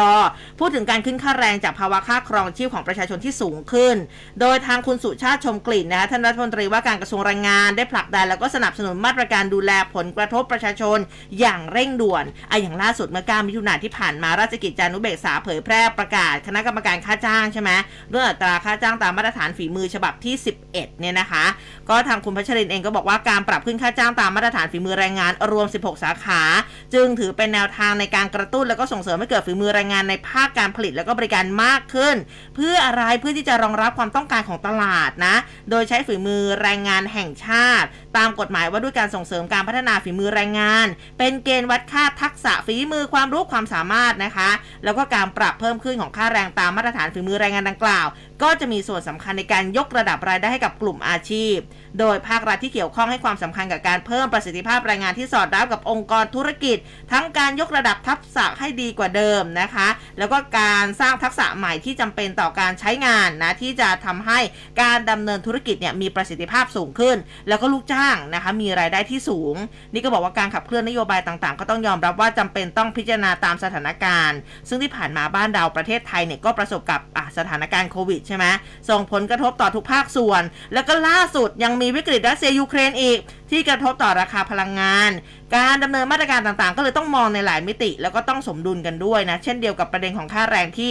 ต้องคำนึงถึงทั้งต่อลูกจ้าง แล้วก็นายจ้างนะที่ก็ต่างประสบปัญหากันต่อเนื่องนะคะ ดังนั้นคงไม่สามารถจะเอาการเมือง มานำสถานการณ์ความเดือดร้อนของพี่น้องประชาชนได้พอปชรเองเขาก็บอกว่าเขาก็ติดตามส่งผ่านนโยบายให้กระทรวงแรงงานดำเนินมาตรการผ่านคณะกรรมการ แล้วก็ผู้เชี่ยวชาญอย่างรอบคอบ คาดว่าจะได้ข้อสรุปในไม่ช้า อืมอืมอะรอต่อไปอีกนิดหนึ่ง อันนี้นะคะเรื่องของค่าจ้างนะครับ แต่ค่ะว่ามาเรื่องของที่เราจะไม่ต้องไปพึ่งค่าจ้างอ่ายังไงยังไง ปลูกเองขายเองนะอ่ากัญชาฮะปลูกคุณเอผู้งฟังขายเองนะครับก็เรื่องของการนำเข้าเมล็ดพันธุ์ กัญชากัญชง รวมถึงกระท่อมด้วยนะครับ อันนี้ต้องขึ้นทะเบียนที่เว็บไซต์กรมวิชาการเกษตร หลังจากที่ประเทศไทยของเราปลดล็อกกัญชงกัญชา ไม่จัดเป็นยาเสพติดให้โทษประเภท 5 เมื่อวันที่ 9 มิถุนายนที่ผ่านมาครับ เมื่อวานนี้ล่าสุดครับเพจไทยคู่ฟ้า มีการโพสต์ข้อความบอกว่ากระทรวงเกษตรและสหกรณ์ออกประกาศ เพื่อรับรองการนำเข้าเมล็ดพันธุ์กัญชงกัญชา และกระท่อม สนับสนุนการเป็นพืชเศรษฐกิจใหม่ ให้ประชาชนเนี่ยสามารถนำเข้าเมล็ดพันธุ์พืช 3 ชนิด ได้จากทุกประเทศ โดยให้ขึ้นทะเบียนที่เว็บไซต์ของกรมวิชาการเกษตร ซึ่งอนุญาตภายใน 1 วันนะครับซึ่งทางประเทศต้นทางเนี่ยก็ต้องแนบใบรับรองการปลอดศัตรูพืช ใบรับรองว่าไม่ใช่พืชที่มีการตัดต่อพันธุกรรมหรือว่า GMO กำกับมาด้วยนะครับ โดยจะ ไม่มีการเก็บเมล็ดพันธุ์ตัวอย่างมาสุ่มตรวจพืชชนิดอื่น เนื่องจากว่ามีราคาสูง แต่ว่าจะใช้การติดตามตรวจสอบที่แปลงปลูกหรือว่าแหล่งเพาะพันธุ์ที่จำหน่ายแทน ส่วนนักวิจัยนักพัฒนานักปรับปรุงพันธุ์นะครับ ขึ้นทะเบียนขอการรับรองพันธุ์จากกรมวิชาการเกษตรได้ และสำหรับประชาชนที่ต้องการซื้อเมล็ดไปปลูก ขอให้ซื้อจากร้านค้าที่มีใบอนุญาตจากกรมวิชาการเกษตร ซึ่งร้านจะต้องแสดงใบอนุญาตให้ผู้ที่ซื้อเนี่ยเห็นด้วยนะครับ อันนี้ สอบสอบถามเพิ่มเติมได้อืมหมายเลข 1174 นะครับ 1174 ก่อนหน้านี้เองเนี่ยนางสาววนัญญาไทยเศษ รัฐมนตรีช่วยว่าการกระทรวงเกษตรและสหกรณ์ก็แถลงว่าจากการที่กระทรวงสาธารณสุขประกาศปลดล็อกกัญชากัญชง ไม่ใช่ยาเสพติดประเภท 5 มีผลตั้งแต่ 9 มิถุนายนที่ผ่านมาก็ทำให้ประชาชนสามารถปลูกกัญชากัญชง กระท่อมนะครับ เพื่อใช้ให้มีประโยชน์ในการดูแลสุขภาพเบื้องต้นได้อย่างถูกกฎหมาย กระทรวงเกษตรและสหกรณ์ก็ มีการออกประกาศกระทรวงเกษตรและสหกรณ์เรื่องกำหนดให้พืชนะครับ จากแหล่งที่กำหนดเป็นสิ่งต้องห้ามอืมข้อยกเว้นเงื่อนไขตามพรบกักกันพืชเนี่ยนะครับ ก็ลงวันที่ 7 มิถุนายน เพื่อสนับสนุนการปลดล็อก และก็อำนวยความสะดวกในการนำเข้าเมล็ดพันธุ์ ไม่ว่าจะเป็นกัญชงกัญชาและก็กระท่อม เพื่อขับเคลื่อนเศรษฐกิจ ให้พืชทั้ง 3 ชนิดเนี่ยเป็นพืชเศรษฐกิจตัวใหม่ให้ประชาชนในทุกระดับนะครับ อืมนะคะอะจริง ๆ เรื่องของกัญชากัญชงยังไม่จบนะคะ แต่ว่าเดี๋ยวเราไปพักกันสักครู่หนึ่งกลับมานะคะ มีสิ่งดีๆ ที่น่าสนใจมากอ่านนำเสนอค่ะครับคุณกำลังฟัง คลื่นข่าว m c o t News FM 100.5 รู้ทัน รู้ลึก รู้จริง รู้ทุกสิ่งที่เป็นข่าว นี่คือเสียงแห่งความสุขที่มาพร้อมกับสายน้ำ จากวันนั้นถึงวันนี้ กรมชลประทานครบรอบ 120 ปี เสียงแห่งความสุขที่ไม่เคยเหือดหายไปจากพื้นแผ่นดินไทย เพราะหน้าที่เราคือการบริหารจัดการน้ำให้เพียงพอกับความต้องการของทุกภาคส่วนทั่วประเทศ เพราะน้ำคือสิ่งสำคัญที่ใช้ในการพัฒนาประเทศให้มีความมั่นคงและยั่งยืน ร่วมสัมผัสมหัศจรรย์แห่งสายน้ำเพื่อชีวิตพร้อมกัน 13 มิถุนายน 2565 เป็นต้นไป ในรูปแบบ Virtual Exhibition นิทรรศการเสมือนจริง ได้ทางเว็บไซต์ 120 ปี กรมชนประทาน และนิทรรศการจากส่วนภูมิภาค ทั่วประเทศ 120 ปี กรมชนประทาน 6 รัชกาลงานของแผ่นดิน เครื่องเล็มหญ้าออโตแม c ALT 350 ยิ่งใช้ยิ่งสนุกความเร็วรอบสูง ปรับลดระดับความยาวได้ถึง 30 เซนติเมตรด้ามจับกระชับ มีการป้องกันเศษหินน้ำหนักเบา ใช้งานสะดวก ใช้ได้ทั้งผู้หญิงและผู้ชาย และที่สำคัญ สินค้ารับประกันคุณภาพ 1 ปี ข้อเสนอพิเศษวันนี้ออโตแม c Garden Tools ALT 350 จากราคาปกติ 2,320 บาท เหลือเพียง 990 บาทพร้อมแถมอีกเพียบสนใจโทร 02-853-8955ช็อปมาเนียสินค้าดีการันตีโดย m c o t ร้อยจุดห้าคืบหน้าข่าว News Update ช่วงข่าวหน้าหนึ่ง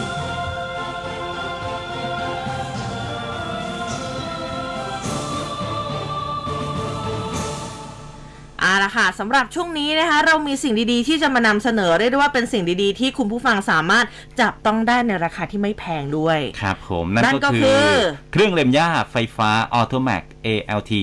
350นะครับอืมที่จะทำให้คุณลืมเรื่องของการปวดหลังไปเลย เพราะว่ายิ่งใช้ยิ่งสนุกความเร็วรอบสูงสุดทันใจนะครับปรับลดระดับความยาวได้ถึง 30เซนติเมตรด้ามจับก็กระชับมีการป้องกันอันตรายจากเศษหินด้วยนะครับที่แคบๆก็สามารถลุยได้ น้ำหนักเบาใช้งานง่าย ใช้ได้ทั้งชายและหญิงนะครับ สินค้ารับประกันคุณภาพ 1 ปีครับ ค่ะ แล้วก็ที่สำคัญเนี่ยที่เขาใช้เส้นเอ็นในการเล็มหญ้า เพราะว่าทำให้ปลอดภัยไม่ต้องกังวลเกี่ยวกับใบมีดที่แตกหักอาจจะอ่าทำให้เราบาดเจ็บได้นะคะเรียกได้ว่าแบบปลอดภัยแน่นอนนะคะ ขนาดกำลังดีไม่เล็กไม่ใหญ่เกินไปนะคะ จาก 2,320 บาท เราไม่ขายเราขายแค่ 990 บาทคุณผู้ฟังราคาจับต้องได้ ราคาดีๆ แบบนี้ โทรไปเลยค่ะ 028538955 8538955ช็อปแมเนียสินค้าดี การันตีโดย M คอร์ดนั่นเอเอเอเอเอเอครับผเอมโคเอโคอ่าฮะนะคะอะมาเรื่องของกัญชากันต่อนะคะอะครับก็ยังมีข้อมูลกันอยู่นะคะเรื่องของการจดแจ้งอืมโอ้เขาบอกว่านี่ตอนนี้คนไปจดแจ้งการปลูกกัญชากัญชงนี่เฉียด7 0 0แสนแล้วนะเออเริ่มเยอะขึ้นทุกทีทุกทีแล้วนะคะ แล้วก็นี่มันมีข่าวมาเกาะสมุย แม่ค้านี่นำต้นกัญชามาขายริมถนน ฮะ โอ้ นะคะ บอกว่าได้รับ ความเขาเรียกว่าอะไรนะ คนสนใจกันมากมายนะคะก็บอกว่าหลังปลดล็อกพืชกัญชาออกจากบัญชียาเสพติดให้โทษนะคะเมื่อวานนี้ผู้สื่อข่าวสายเกาะสมุยเขาบอกว่าบริเวณริมถนนสายรอบเกาะสมุย บริเวณคลองบ้านสะเกดนี่เขาบอกว่ามีแม่ค้านำต้นกัญชามาวางขายริมถนน รวมทั้งประกาศขายพืชกัญชาทางออนไลน์ด้วยอืมเออ นี่เขาบอกว่าลูกค้าก็ทยอยเดินมาดูสินค้าที่มีทั้งต้นกล้าต้นขนาดกลาง ราคาต้นกล้านี่ตั้งแต่ต้นละร้อยจนถึงต้นละห้าร้อยครับเออนะคะ ราคาก็หลากหลายนะคะ ซึ่งเขาบอกว่าหลังจากที่รัฐบาลปลดล็อกพืชกัญชาจากยาเสพติดเนี่ยก็เลยมีการนำต้นกล้ามาจำหน่าย ซึ่งก็ได้รับความสนใจเป็นอย่างมากเลยนะ อันนี้ที่สมุย แต่ทีนี้กลับวกกลับเข้ามาดู นะคะที่สภานี้ดรพิมรพี พันธ์วิชาติกุลสสบัญชีรายชื่อพักประชาธิปัตย์แสดงความเป็นห่วง ต่อกระแสกัญชาฟีเวอร์ การแจกจ่ายต้นกล้ากัญชาอย่างกว้างขวางหลังปลดล็อกนี่ก็บอกว่าจะส่งผลกระทบต่อสังคมเป็นวงกว้างนะ เพราะว่าการให้ปลูกกัญชาได้โดยเสรีทำให้หลักคิดเริ่มต้นที่ต้องการใช้ทางการแพทย์อืมมันจางหายไปครับเออจริง ๆนะคะ ก็คือช่วงนี้ไม่ค่อยเห็นเรื่องของการแพทย์กลายเป็นเรื่องสันทนาการนะคะนำการแพทย์ไปเรียบร้อยนะคะ ดรพิมพ์ระพีบอกว่าที่น่าเป็นห่วงน่ากังวลคือกลุ่มเยาวชนนี่แหละที่จะเข้าถึงกัญชาได้ง่าย ไม่แตกต่างจากบุหรี่ดังนั้น จึงจำเป็นต้องรณรงค์อย่างเร่งด่วนถึงพิษภัยของกัญชาที่ส่งผลกระทบต่อจิตประสาท มีผลต่อสมองพัฒนาการเนี่ยไม่เต็มที่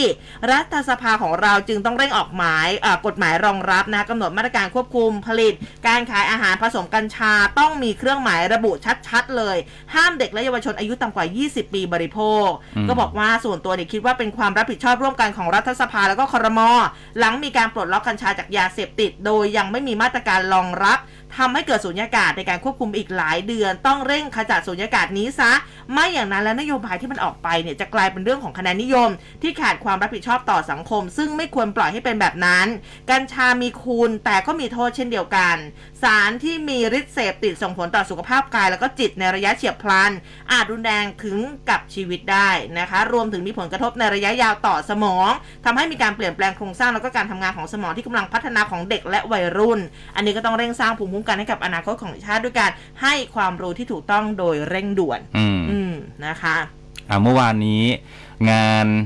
อ่าที่สนามช้าง International Circuit อะบุรีรัมเป็นย์ไงวันสุดท้ายนะ มหากรรมกัญชา 360 องศาประชาชนได้ระได้อะไรเนี่ยนักท่องเที่ยวประชาชนโอ้โหสนใจ มาจากทุกสารทิศมาชมงานไม่ขาดสายอืมส่วนใหญ่ยังคงมีเหตุผลเดิมคือ ต้องการมาศึกษาหาความรู้ แล้วก็ปรึกษาแพทย์ทางเลือก เรื่องของการต่อยอดธุรกิจ หลังจากกัญชาพ้นจากยาเสพติด แล้วก็สามารถปลูกได้อย่างเสรีแล้วนะครับอืมอันนี้หลาย ๆ คนก็สนใจนะครับ มีการโชว์ผลิตภัณฑ์ต่าง ๆ นะครับ ของบริษัทต่างอืมๆที่เขาสามารถที่จะมาต่อยอดได้ด้วยนะครับขณะเดียวกันที่กรมวิชาการเกษตร ก็มีการนำต้นกล้ากัญชาเนี่ยมาแจกฟรีด้วยวันละ 300 ต้น ตลอดการจัดงาน 3 วัน แล้วก็จดแจ้งให้ด้วยเลยนะครับ บริเวณอืมบูธของอย.แบบสะดวกสบายครบจบที่เดียวนะฮะอ่าเหมือนแบบว่า one stop service นะเนาะเออนอกจากเรื่องของการปลูกมีประชาชนเดินทางไปรักษาฟรีที่คลินิกกัญชาทางการแพทย์อืมและก็ชมบูธสินค้านะครับอ่าไม่มาจัดในกรุงเทพบ้างหรือออืมนะนะอันนี้เป็นเสียงร้องของคุณภูเบศรเออเอาผมเอาจริงๆนะ ก็เราคืออยากจะรู้เหมือนกันอืมเออเพราะอันนี้เขารวบรวมคนที่แบบเป็นเอ็กซ์เพรสเป็นคนที่แบบมีความรู้เชี่ยวชาญอืมด้านนี้ค่ะจริงๆเนี่ยไปรวมไว้ในงานนี้เลยนะครับใช่นะคะเอ๊ะแววๆไม่แน่ใจว่าพูดถึงเรื่องของ ATK กัญชาไปหรือยังยังเหมือนเหมือนเหมือนเขาจะมีแบบว่า เออ นักวิชาการนักการแพทย์เขาบอกว่าเออก็น่าสนใจนะครับเดี๋ยวต้องลองดูก่อน ว่ามันจะสามารถแบบทำอะไรได้ไหมฮะเออเขาก็แลดูสนใจ แต่ทีนี้มาดูทางด้านคุณหมอกันบ้างฮะอ่าคุณหมอรองศาสตราจารย์ในายแพทย์ธีระวรธนารัตน์คณะแพทยศาสตร์จุฬาลงกรณ์มหาวิทยาลัย เมื่อวานท่านโพสต์ Facebook ไว้สั้นครับคนเสพกัญชา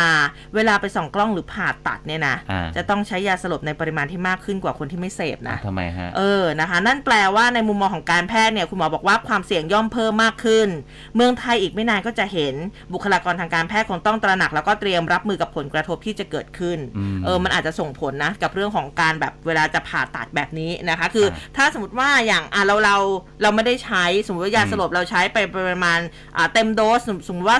0.5 แต่ปรากฏว่าพอคนเสพปุ๊บ เอ้ยมันอาจจะแบบใช้ไม่ได้ผลมันต้องเพิ่มโดสขึ้นหรือเปล่า เออนะคะ อันนี้ต้องก็ใช้ยาแรงขึ้น ใช่กันะคะคนที่อ่าใช้กัญชาเป็นประจำว่าอย่างใช่นั้นนะคะ แล้วก็อีกท่านหนึ่งค่ะนายแพทย์แท้จริงสิริพานิชฮะเลขาธิการมูลนิธิเมาไม่ขับ ท่านพูดถึงกรณีการปลดล็อกกัญชากัญชง บอกก็ห่วงใยนะถึงผลกระทบที่จะตามมาโดยเฉพาะอย่างยิ่ง สูบกัญชาแล้วขับรถเนี่ยฮะเนื่องจากกัญชามีผลต่อสมองทำให้สมรรถนะการขับขี่ลดลงเหมือนเมาเหล้าแล้วขับอะเออนะคะในฐานะที่ทำงานรณรงค์เมาไม่ขับมากว่า 30 ปีปัญหาเมาแล้วขับเป็นปัจจัยเสี่ยงที่จะก่อให้เกิดอุบัติเหตุบนท้องถนนเป็นอย่างมาก บอกว่าถือเป็นเรื่องที่อันตรายอย่างยิ่งกับประชาชนนะคะ เนื่องจากยังไม่มีกฎหมายลงโทษคนเมากัญชาแล้วขับ อืมอ่า ก็ขอวิงวอนประชาชนนะ ถ้าสูบกัญชาก็อย่าออกมาขับขี่ยานพาหนะบนท้องถนนอย่างเด็ดขาดเพราะเป็นอันตรายทั้งผู้ขับขี่ และผู้ร่วมทางบนท้องถนน แล้วก็ฝากไปยังรัฐบาล อยากให้เร่งออกกฎหมายมาตรการควบคุมการสูบกัญชาและออกมาขับรถเพื่อไม่ให้เกิดโศกนาฏกรรม บนท้องถนน ซึ่งแบบที่ผ่านมาวันสองวันนี้มันก็มีเหตุด้วยไงอืมเออนะคะอะฝากกันไว้ด้วยนะคะ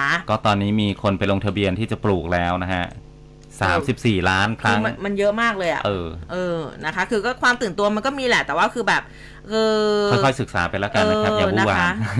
มันก็อันตรายอยู่เนาะอืมนะคะ ยังไงก็นี่แหละอย่างที่คุณภูเบศบอกค่อยๆศึกษาไปนะรับคะอะมันมีทั้งคุณและโทษนะฮะอ่าอะมาที่เรื่องของรถเมย์กันหน่อยคุณผู้ฟังโอ้ข่าวว่า ใช่ดิรถฉันเมได้ย์ขาด ใช่ อันนี้เห็นเห็นข่าวอยู่เหมือนกันนะคะเออว่าเอ้ยมันเกิดอะไรขึ้น กรณีที่เพจ Facebook ครับ รถเมย์ไทยแฟนคลับนะครับเขาโพสต์ข้อความเสียงสะท้อนของประชาชนผู้ใช้บริการรถเมย์อืมก็บอกว่ารถเมย์เนี่ยหลังจากสองทุ่มหายไปไหนหมด เออ มันน้อยลงมากเลยนะ น้อยลงมากครับอยากจะให้หน่วยคนงานทำงานที่กลางคืนนี่กลับบ้านลำบากนะ เออเขาบอกว่ามาลงหน่อย ลงมาดูแลหน่อยนะครับ ลองมาใช้บริการรถเมย์กลับบ้านหน่อยนะฮะ จะได้รู้ว่าประชาชนเนี่ยรู้ เป็นยังไง จะได้รู้ถึงความทุกข์ความลำบากของประชาชนผู้ใช้บริการ รถมาเต็มนะฮะก็ขึ้นไม่ได้เออวันไหนฝนตกนี่ลำบากสุดๆเลยอืมและรถเมย์บางเส้นทางขอสมกเคยวิ่งกะสว่างนะ พอขนส่งให้เอกชนมาเดินรถแทนกะสว่างหายไปไม่มีนะครับ เพจรถเมย์ไฟไทยเอ้ยรถเมย์ไทยนะครับ แฟนคลับเนี่ยเขาก็ขอเป็นสื่อส่งเสียงสะท้อนไปยังหน่วยงานที่ดูแลและผู้ที่มีอำนาจช่วยสั่งการช่วยเหลือประชาชนหน่อยครับ เพราะว่า คนที่ใช้รถเมย์เนี่ยคือรายได้ก็ไม่ได้สูง พอที่จะไปจ่ายค่าแท็กซี่ได้ทุกวันอืมถ้าโพสต์นี้ถึงผู้ใหญ่ในบ้านเมืองก็ช่วยเราด้วยนะครับเออทางด้านของสื่อก็ไปถามนะครับนายกิตติการจอมดวง จารุวรพลกุลผู้อำนวยการขอสอมกท่านก็บอกว่าในช่วงเวลาหลังสองทุ่มไป ก็ยังมีรถเมย์ขอสอมกวิ่งให้บริการอยู่แหละนะครับ แต่ว่าบางมันเส้นทางน้บางอยๆนะสายคือเขาปรับปรุงเส้นทางอยู่นะน้อคยรับจริง ก็ให้มันเหมาะสมกับความต้องการของผู้โดยสารแล้วก็จำนวน รวมถึงจำนวนพนักงานขอสอมกที่มีอยู่ด้วยนะครับ ตอนนี้เนี่ยถามว่าขอสอมกมีรถอยู่กี่คัน มี 2,885 คัน ก็อืมลดลงจาก 3,000 คันนะครับ ก่อนหน้านี้ เนื่องจากว่ามันหมดสัญญาไปเนี่ย 200 กว่าคันอืมแล้วก็เป็นรถที่วิ่งให้บริการ 95%อีก 5%เป็นรถสำรองฉุกเฉิน ก็ทำให้เหลือจำนวนรถที่วิ่งให้บริการทั้งสิ้นเนี่ย 2,700 คันใน 108 เส้นทาง และทีนี้ พนักงานขอสอมกๆอืมก็ขาดอยู่อีก 700 คน โอ้ก็เลยทำให้มีจำนวนรถจำนวนพนักงานไม่เพียงพอที่จะวิ่งให้บริการด้วยความถี่เท่าเดิมจำเป็นต้องมีการปรับเส้นทางใหม่ให้เกิดความเหมาะสม ก็คาดว่าจะใช้เวลาไม่เกิน 1 เดือนนะครับ ตอนนี้ก็สำรวจเส้นทางอยู่ แล้วก็ความต้องการการเดินทางของผู้โดยสารคาดว่าจะใช้เวลาประมาณ 15 วัน จากนั้นเขาจะเสนอแผนต่อบอร์ดขอสอมกเพื่อปรับเส้นทาง และก็ทดลองวิ่งได้ในช่วง 3-4 สัปดาห์อืมซึ่งจะมีการรับฟังความเห็นของผู้โดยสารเพื่อนำมาพัฒนาแล้วก็ปรับปรุงอีกครั้งหนึ่งนะครับอือะมนะคะ อันนี้เขามีเส้นทางที่ได้รับการร้องเรียนเข้ามาด้วยนะคะ ที่ครับจำนวนรถมันไม่เพียงพอต่อความต้องการใช้บริการอะอย่างสาย2ขีด36 ไซน้อยศูนย์ราชการแจ้งวัฒนะอืมสาย 140 สาย 142 แล้วก็ 182 นะคะ อันนี้ก็มอบหมายให้ทางเขตเดินรถต้นสังกัดทำการตรวจสอบ แล้วก็บริหารจัดการแล้วนะคะ ก็ให้ไม่เกิดความสมดุลเนี่ยนะคะ คือคือมันไม่สมดุลในการให้บริการช่วงเช้าถึงค่ฮะำเออนะคะเขาก็เดี๋ยวไปตรวจสอบกันสักนิดหนึ่งนะคะ ส่วนประเด็นผลกระทบของเรื่องราคาน้ำมันเองก็คสมกเขาก็บอกว่าเออมันก็ได้รับผลกระทบนะ เพราะว่าสสมกเนี่ยเขาใช้น้ำมันดีเซลรวมๆเนี่ยนะวันละ 1 4 2 0 0 0 ลิตรเลยนะอืมนะซึ่งก็เขาบอกว่าการปรับขึ้นราคาน้ำมันดีเซลทุกบาทเนี่ยเอ่อจะเท่ากับคสมกมีต้นทุนเพิ่มขึ้นวันละ1 4 2 0 0 0 บาทเช่นกันนะคะเออก็ยังต้องแบกรับต้นทุนกันต่อไปนะคะ แล้วแต่ว่าจะไม่มีการปรับลดเที่ยววิ่งนะม เออนะคะ คือเขาก็พยายามอยู่นะคะ แต่ว่าเออยังไงก็ฝากไว้ด้วยละกันครับผมเออนะคืมันอก็สำคัญนะการเดินทางเนี่ยโดยเฉพาะคนที่แบบเขาเลิกงานดึกๆดื่นๆไงใช่อย่างน้องโคโปรแกรมเราเนี่ยกว่าจะเลิกก็แบบค่ำแล้วอะเออเออผมเคยนะ แบบว่ารอรถเมย์แบบว่าดึกดึกดื่นดื่นๆเอเนี่ยอจะให้เราไปเรียกแท็กซี่โอ้ยทุกวันน่ะทรมานมันก็ไม่ไหวนะมากนะแท็กซี่แบบเออยิ่งคนบ้านไกลๆเนี่ยไปกลับอืมทีอะวันหนึ่งเกือบห้าร้อยก็มีนะใช่ไม่ไหวไม่ไหวครับเออพูดถึงเรื่องของน้ำมันนะครับเมื่อวานนี้หัวหน้าพักกล้าออกมาเปิดประเด็นว่า บอกว่าคนไทยโดนปล้นค่าการกลั่นน้ำมัน ปีเดียวเนี่ยขึ้นมาถึง 10 เท่าโอ้แล้วก็ตั้งคำถามว่า เอ๊ะทำไมปล่อยให้โรงกลั่นเนี่ยฟันกำไรขนาดนั้นจนประชาชนเดือดร้อนนะครับนายกรจาติกวนิชหัวหน้าพักกล้าครับ อดีตรัฐมนตรีว่าการกระทรวงการคลัง แถลงถึงวิกฤตราคาพลังงาน โดยบอกว่าราคาน้ำมันที่ขยับสูงขึ้นต่อเนื่อง แต่ก็ยังราคาต่ำกว่าหลายประเทศในอาเซียนด้วยกัน เพราะว่าเราใช้กองทุนน้ำมันมาอุดหนุนราคา แต่วันนี้เนี่ยสถานะของกองทุนน้ำมันติดลบ 86,000 ล้านบาท อืม ทั้งที่เดิมกำหนดเพดานเอาไว้ไม่ให้เกิน 20,000 ล้านบาท เพื่อรักษาวินัยการเงินการคลัง รัฐบาลก็ไม่แก้นะครับอ่าให้รัฐบาลก็แก้ให้ไม่ต้องมีเพดานเลย ซึ่งนะฮะตอนนี้เนี่ยหากสถานการณ์ไม่ดีขึ้นกองทุนอาจจะติดลบทะลุ1 0 0 0 0แสนล้านบาทในสิ้นเดือนนี้ กองทุนน้ำมันจึงอยู่ในสถานะที่ไม่สามารถที่จะกู้สถานะการเงินได้อีก และแม้ในอนาคตราคาน้ำมันโลกจะลดลง กองทุนน้ำมันก็ยังคงต้องเก็บเงินเข้ากองทุนน้ำมันจำนวนมาก เพื่อชำระหนี้กองทุนที่ติดลบอยู่ จึงกลายเป็นภาระในอนาคตของประชาชน ซึ่งราคาน้ำมันจะไม่ลดลงตามราคากลไกตลาดโลก เพราะว่าต้องใช้หนี้กองทุนน้ำมัน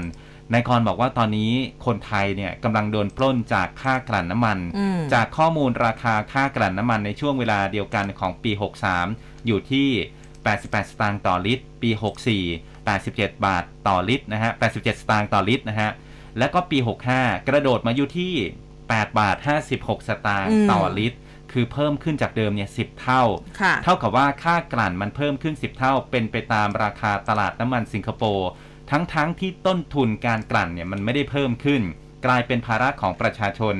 ภาระของกองทุนน้ำมันทำไมรัฐไม่ยอมปล่อยนะฮะอ่าคุณกรณ์บอกว่าทำไมรัฐเนี่ย ยอมปล่อยให้ฟันกำไรได้ขนาดนี้อืมคำถามก็คือโรงกลั่นนี้ของใคร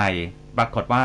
ปตทเป็นเจ้าของโรงกลั่นกว่า 70%ในประเทศ รัฐไม่มีคำอธิบายให้ประชาชนว่าทำไมกระทรวงพาณิชย์ มีหน้าที่ควบคุมราคาสินค้าทำไมไม่ไปดู ส่วนกระทรวงพลังงานก็มีอำนาจโดยตรงอยากจะฝากบอกรัฐมนตรีว่า ท่านรู้ดี เพราะว่าเป็นลูกหม้อมาก่อน ช่วงเวลานี้ไม่ใช่เวลาเกรงใจเพื่อนๆ มันมีวิธีการที่จะช่วยเหลือบ้านเมือง และก็ประชาชนได้ทันทีอืมท่านต้องรีบตัดสินใจ กระทรวงการคลังก็มีส่วนเหมือนกัน ไม่ใช่เรื่องกฎหมายภาษีลาบลอย แต่กระทรวงการคลังก็มีหุ้นในโรงกลั่น ทุกคนควรจะใช้พลังงานให้ถูกที่ หาความเป็นธรรมให้กับสังคมไทย ข้อมูลนี้ถ้าพักกล้าหาได้ ก็เชื่อว่าคนที่อยู่ในอำนาจต้องคิดได้เหมือนกัน แต่คำถามคือทำไมไม่ทำอะไร ประชาชนรับภาระปล่อยให้กองทุนน้ำมันติดหนี้จนกระเดี้ยงนะครับ อืมโอ้ใช้คำว่ากระเดียงเลยนะ เออ แล้วก็เอออ่อะมีแถมมาด้วยอืมเสนอแนวทางแก้ปัญหามา 3 ข้อนะครับ คือ 1. กำหนดเพดานค่าการกลั่น เพื่อเป็นเครื่องมือในการป้องกันการค้ากำไรเกินควร 2. เก็บภาษีลาบลอย เพราะว่าส่วนต่างจากราคาการกลั่นน้ำมันเนี่ย เป็นราคาลาบลอยให้กับบริษัททำกำไรได้จากส่วนต่าง จึงควรต้องเก็บภาษีลาบลอย แล้วก็ 3. จริงจังกับมาตรการการประหยัดการใช้พลังงานครับ อืมนะคะอะ อ่าหลือเวลาอีกสักนิดนึงนะคะ ไปแถวแถวเพื่อนบ้านเรากันบ้างที่เมียนมาค่ะ เมื่อวานนี้เจ้าหน้าที่ตำรวจภูธรอำเภอเมือง จังหวัดเมียวดี ประเทศเมียนมาได้รับแจ้งเหตุระเบิดบริเวณหน้าสำนักงานพัก USDP นะซึ่งห่างจากสะพานมิตรภาพไทยเมียนมาแห่งที่ 1 บ้านริมเมยตำบลท่าสายลวดอำเภอแม่สอดจังหวัดตากประมาณสัก 800 เมตรนะคะจึงประสานฝ่ายทหารแล้วก็กองบัญชาการควบคุมยุทธวิธี ไปตรวจสอบที่เกิดเหตุค่ะ พบไฟลุกไหม้นะบริเวณหน้ารั้วแล้วก็ชิ้นส่วนระเบิด แต่ว่าไม่พบผู้ใดได้รับบาดเจ็บ มีเพียงกระถางดอกไม้ ได้รับความเสียหายนะ เบื้องต้นเจ้าหน้าที่เมียนมาเขาสันนิษฐานว่าน่าจะเป็นการข่มขู่มากกว่าการหวังผลต่อชีวิตท่านี้อีกประเด็นหนึ่งค่ะ ทาง UN นะคะองค์การสหประชาชาติมีการประนามเหตุสังหารเมียวมินตุดนะคะซึ่งทำงานเป็นคนขับรถให้กับทางองค์การอนามัยโลกมาเกือบ 5 ปี ถูกยิงเสียชีวิตนะคะ ขณะที่ขี่จักรยานยนต์ในเมืองมะละแม่งทางตะวันออกเฉียงใต้ของเมียนมาเมื่อเย็นวันพุธที่ 8 ที่ผ่านมา โดยรามนาธาน บาลากฤษนันค่ะ ผู้ประสานงานด้านมนุษยธรรมของอายุเอ็นในเมียนมาเนี่ยเขาก็เรียกร้องให้ทุกฝ่ายแล้วก็ผู้มีส่วนได้ส่วนเสียเคารพสถานะความเป็นกลางของ UN แล้วก็นักมนุษยธรรมนะคะ รวมทั้งปกป้องสิทธิและความปลอดภัยของพลเรือนด้วยอืมอะอันนี้ก็เป็นเหตุการณ์ที่เกิดขึ้นนะครัคะบ อะเดี๋ยวช่วงนี้พักกันสักครู่ไหมฮะ เดี๋ยวได้เราไปค่ะตรวจสอบสภาพอากาศในวันนี้นะฮะ เป็นยังไงทำไมฝนตกลงมาแต่เช้าเลเอยอนะชุ่มฮะฉ่ำมาแต่เช้าวันจันทร์นะรถติดแน่นอนวันนี้ครับนะคะ เดี๋ยวไปติดตามได้ในช่วงหน้าพักกันสักครู่ค่ะ ร่วมคุยข่าวผ่านทาง 468 3999 และ Official Line at m c o t News โล975 หายไป ฮะ เมนโล975 หายไป หายไปไหนอะใช่แล้วครับ แต่เราไม่ได้หายไปไหน เพียงแค่ไม่มีเลขหน้าปัดวิทยุเท่านั้น แต่ชาวเมโลยังสามารถติดตามรับฟังพวกเราได้เหมือนเดิม ทางเว็บไซต์และแอปพลิเคชัน เพียงพิมพ์ค้นหาทาง App Store หรือ Play Store ว่า Melo 975 หรือเข้าไปที่ www.melo975.mcot.net เพียงเท่านี้ก็สามารถติดตามรับฟังเพลงยอดฮิตข่าวสารไอดอลสุดปัง คอนเทนต์สุด Exclusive และกิจกรรมดีๆ ของ Mellow ที่หาที่ไหนไม่ได้เหมือนเดิม พร้อมด้วยฟีเจอร์ใหม่ๆ มากมาย ที่ทำให้ชาว Mellow Hero ของเราเซอร์ไพรส์แน่นอน แล้วเจอกันนะครับ Living your pop. Mellow Pop. Pop. Pop. อย่าลืมมาติดตามพวกเรากันเยอะ ๆ นะคะ เอาใจวัยรุ่นทุกยุค ย่อยข่าวให้สั้น ทันทุกกระแสทางทวิตเตอร์รวดเร็วตลอดทั้งวัน Follow ที่ @news 1005 FM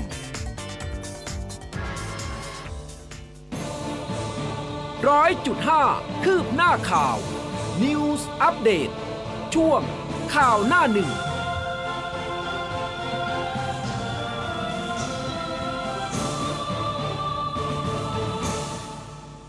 เอาละค่ะ ช่วงสุดท้ายของรายการนะคะ เราไปพูดคุยกับคุณจรันเยี่ยมเวทค่ะ หัวหน้าเวรพยากรณ์อากาศกรมอุตุนิยมวิทยาในช่วงสายฟ้าพยากรณ์ค่ะ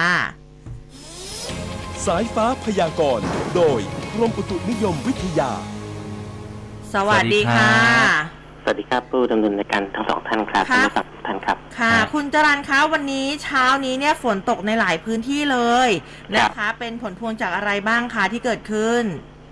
ก็จริงๆฝนจะมาเยอะช่วงเช้าที่บริเวณกรุงเทพมหานครและปริมณฑลนะนะครับค่ะก็เนื่องจากมรสุม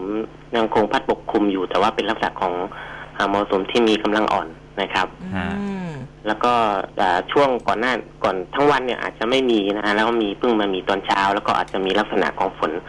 อ่าหนักที่วัดได้อยู่บริเวณของจังหวัดสมุทรปราการนะครับอ๋อ เมื่อเช้าวัดได้ 45มิลลิเมตรนะครับ อืม ก็ตกมาประมาณสักครึ่งถึงหนึ่งชั่วโมงอะฝนฝนฝนหนักก็ประมาณสักครึ่งชั่วโมงนะแล้วก็ฝนอ่าเล็กน้อยปานกลางก็ต่อเนื่องจนถึงช่วงเช้านี้เลยนะครับ แล้วก็ ค่ะ ช่วงเช้าอาจจะมีลักษณะฝนโปรยๆอยู่บ้างเหมือนกันทางด้านกรุงเทพฝั่งตะวันตกอะนะครับค่ะ แล้วก็คิดว่าอีกสักสักช่วงเจ็ดโมงเช้าก็คงจะเป็นลักษณะของเมฆอย่างเดียวแล้วนะฝนก็อาจจะหายไปแล้วครับอ่าแล้วบ่ายถึงค่ำวันวันนี้จะมีอีกรอบไหมคะ อาอาจจะมีได้นะครับฝนยังอยู่ในเกณฑ์ร้อยละสี่สิบนะครับ แต่จริงๆช่วงนี้ฝนยังค่อนข้างน้อยนะครับ ประเทศไทยตอนบนนะครับอืมยังน้อยอยู่ ใช่ครับภาคเหนือยังภาคเหนือภาคกลางเนี่ยก็ยังอยู่ประมาณ30%ของพื้นที่นะครับ ยังไม่ได้เยอะมาก เนื่องจากร่องตอนนี้ก็คือ มีแนวโน้มขยับขึ้นไปอยู่บริเวณของทางด้านอ่าประเทศเมียนมาแล้วก็ประเทศจีนตอนใต้อะนะครับอืมทำให้ลักษณะของอิทธิพลของร่องเองก็จะไม่ได้ส่งผลกระทบโดยตรง อ่าทางด้านภาคเหนือภาคอีสานนะครับอืมภาคใต้เองก็ไม่มีอ่าผลกระทบใดๆใช่ไหมคะ ช่วงนี้เหมือนฝนน้อยเหมือนกัน ใช่ครับภาคใต้ก็อยู่ประมาณ 40%เนื่องจากมรสุมกำลังอ่อนนะครับยังอ่อนอยู่อ๋อเรียกได้ว่าอ่อนแบบว่าฝนน้อยทุกภาคเลย ครับค่ะก็แล้วคิดอ่าฮะ คิดว่าจะฝนจะกลับมาเยอะอีกครั้งในวันที่ 14อะนะครับอ๋อ เนื่องจากช่วงนั้นจะเป็นลักษณะมรสุมก็จะมีกำลังแรงขึ้นในช่วงวันที่ 14แล้วก็ร่องมรสุมก็จะอ่า เคลื่อนลงมาต่ำอีกครั้งหนึ่งนะครับ ก็จะมาอยู่บริเวณของแถวๆตอนบนของประเทศไทยอะนะครับ ค่ะ จะยาวทั้งอาทิตย์ไหมคะก็ประมาณ14 15 16 3วันอ๋อประมาณ3วันอ่าจะไปอีกรอบหนึ่งอ่าฝนก็อาจจะเพิ่มจากเปอร์เซ็นต์ช่วงนี้อยู่บ้างนะครับในช่วงวันที่14นะครับก็อาจจะเพิ่มจากวันนี้ คือคือจะเริ่มเยอะไหมตั้งแต่เย็นเย็นเย็นนี้เลยไหมฮะอ๋อยังยังครับ วันวันนี้ถือว่าวันนี้อาจจะน้อยอีกหนึ่งวันอยู่นะครับอืมคิดว่า พรุ่งนี้น่าจะจัดหนักจริงๆอ่าจริง ๆ อิทธิพลของของร่องอะมันจะมีตั้งแต่วันที่ 14 นะครับอืมแต่ว่ามรสุมเนี่ยค่อยๆกำลังแรงขึ้นนะครับ ยังไม่ได้แบบแรงทันทีทันใดนะครับอ๋อค่ะ ค่ะ แล้วคำนวณได้มากสุดไหมคะว่าประมาณกี่เปอร์เซ็นต์สำหรับตั้งแต่วันพรุ่งนี้ที่กรุงเทพมหานครก็อยู่ในเกณฑ์ประมาณ 40%นี่แหละครับ ก็ยังไม่ได้เยอะมากเท่าไหร่ ใช่ครับ เออ แต่ว่าถ้าเขาจัดหนักนี้เขาก็หนักอยู่นะ กรุงเทพ ใช่ใช่ครับแต่ว่าช่วงวันกลางวันที่มันมีลักษณะอากาศร้อนๆเนี่ยนะครับอ๋อส่วนใหญ่ใช่ก็จะอ่า ช่วงกลางคืนมักจะมีเข้ามานะครับอืมลมก็แรงด้วยนะคะ มีส่วนไหนเพิ่มเติมไหมคะวันนี้ ก็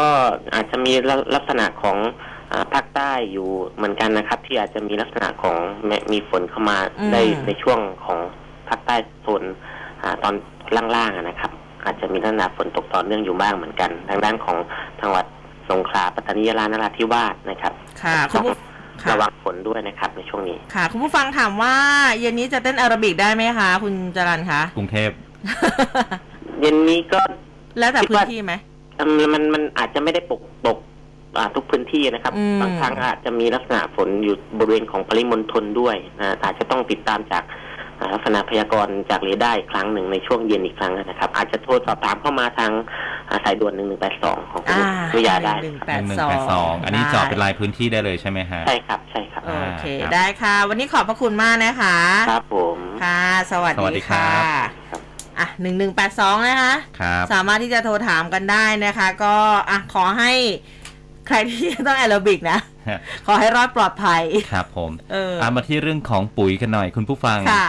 ก็ตอนนี้กระทรวงเกษตรเจรจากับรัสเซีย ซื้อปุ๋ยราคามิตรภาพก็มีความคืบหน้านะครับนายอลงกรณ์พลบุตรที่ปรึกษารัฐมนตรีว่าการกระทรวงเกษตรและสหกรณ์บอกว่านายเฉลิมชัยศรีอ่อน รัฐมนตรีกระทรวงเกษตรมอบหมายให้เร่งช่วยเหลือเกษตรกร เพื่อไปแก้ไขปัญหาราคาปุ๋ยแพงอืมและปุ๋ยขาดแคลน จากผลกระทบของสงครามรัสเซียยูเครน และก็ปัญหาการแพร่ระบาดของโควิดอืม -19 ก็เลยไปปรึกษากับสำนักงานผู้แทนการค้ารัสเซียประจำประเทศไทย พร้อมด้วยประธานหอการค้าไทยรัสเซียเพื่อปรึกษาเกี่ยวกับเรื่องของการนำเข้าปุ๋ยเคมีจากรัสเซียเพิ่มขึ้นในราคามิตรภาพค่ะซึ่งจากการหารือรอบแรกนะครับ ผู้แทนการค้ารัสเซียยืนยันว่า รัสเซียกับไทยก็มีความสัมพันธ์มากว่าร้อยปีแล้วอืมก็เห็นด้วยในหลักการที่จะขายปุ๋ยให้กับไทยในราคาพิเศษค่ะ และก็ยังมีเรื่องที่ต้องหารือเกี่ยวกับรูปแบบการนำเข้าก็จะใช้โมเดลการนำเข้าปุ๋ยจากรัสเซียในราคามิตรภาพ โดยสถาบันเกษตรนะครับ หรือว่าอตกเนี่ยจำหน่ายสู่เกษตรกรโดยตรง หรือจะเป็นแบบซาอุดีอาระเบียโมเดล คือภาครัฐตกลงกันเรื่องของราคามิตรภาพ และก็มอบหมายเอกชนเป็นผู้ส่งออกนำเข้าของสองประเทศไปเจรจากัน อย่างไรก็ดียังมีประเด็นเรื่องของต้นทุนการขนส่งนะครับแล้วก็เรื่องการระวางที่เพิ่มขึ้นจากการขนส่งปุ๋ยทางรถไฟมาที่เรือที่ท่าวลาดิวอสต็อกนะครับทางฝั่งมหาสมุทรแปซิฟิก หรือว่าการขนส่งด้วยรถไฟจีนลาว หรือประเด็น เรื่องของสกุลสกุลเงินในการชำระค่าปุ๋ยด้วยนะครับอืมนายอลงกรณ์ก็บอกว่าในการประชุมครั้งหน้าจะเชิญผู้แทนของธนาคารธกส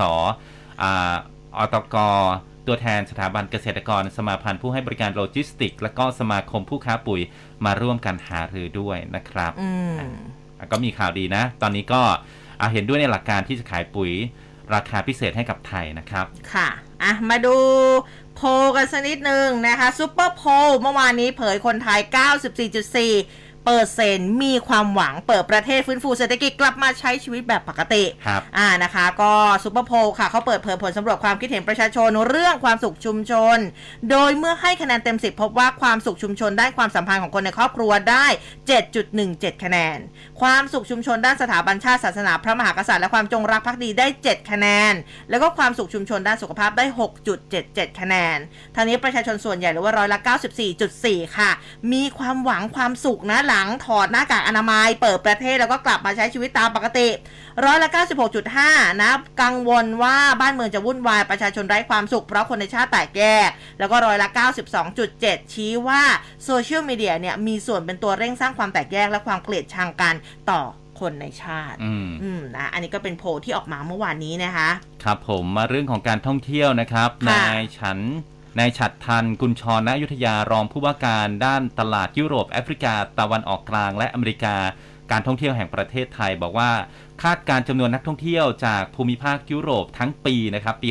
65 แบ่งเป็น 2 ภาพจำลองนะครับ คือ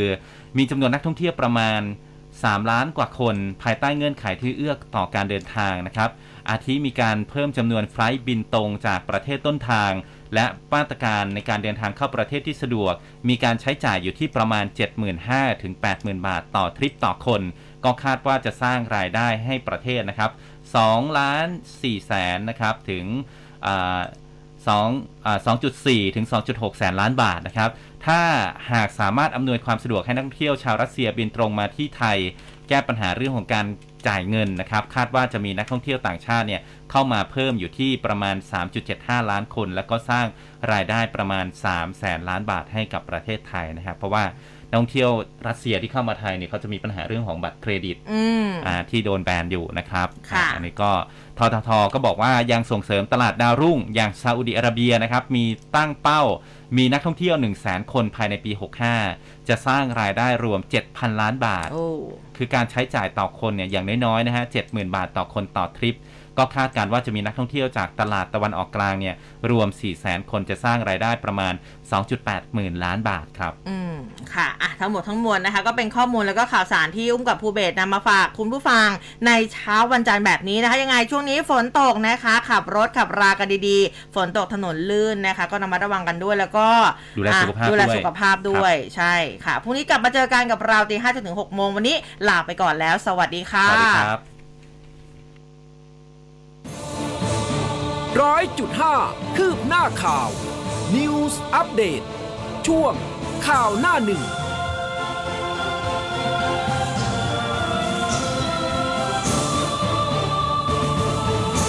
m c o t Radio Network พร้อมด้วยเครือข่ายคลื่นวิทยุ FM ทั้งในกรุงเทพและทั่วภูมิภาค รวม 47 สถานี ในการออกอากาศครอบคลุมทั่วประเทศ m c o t Radio Network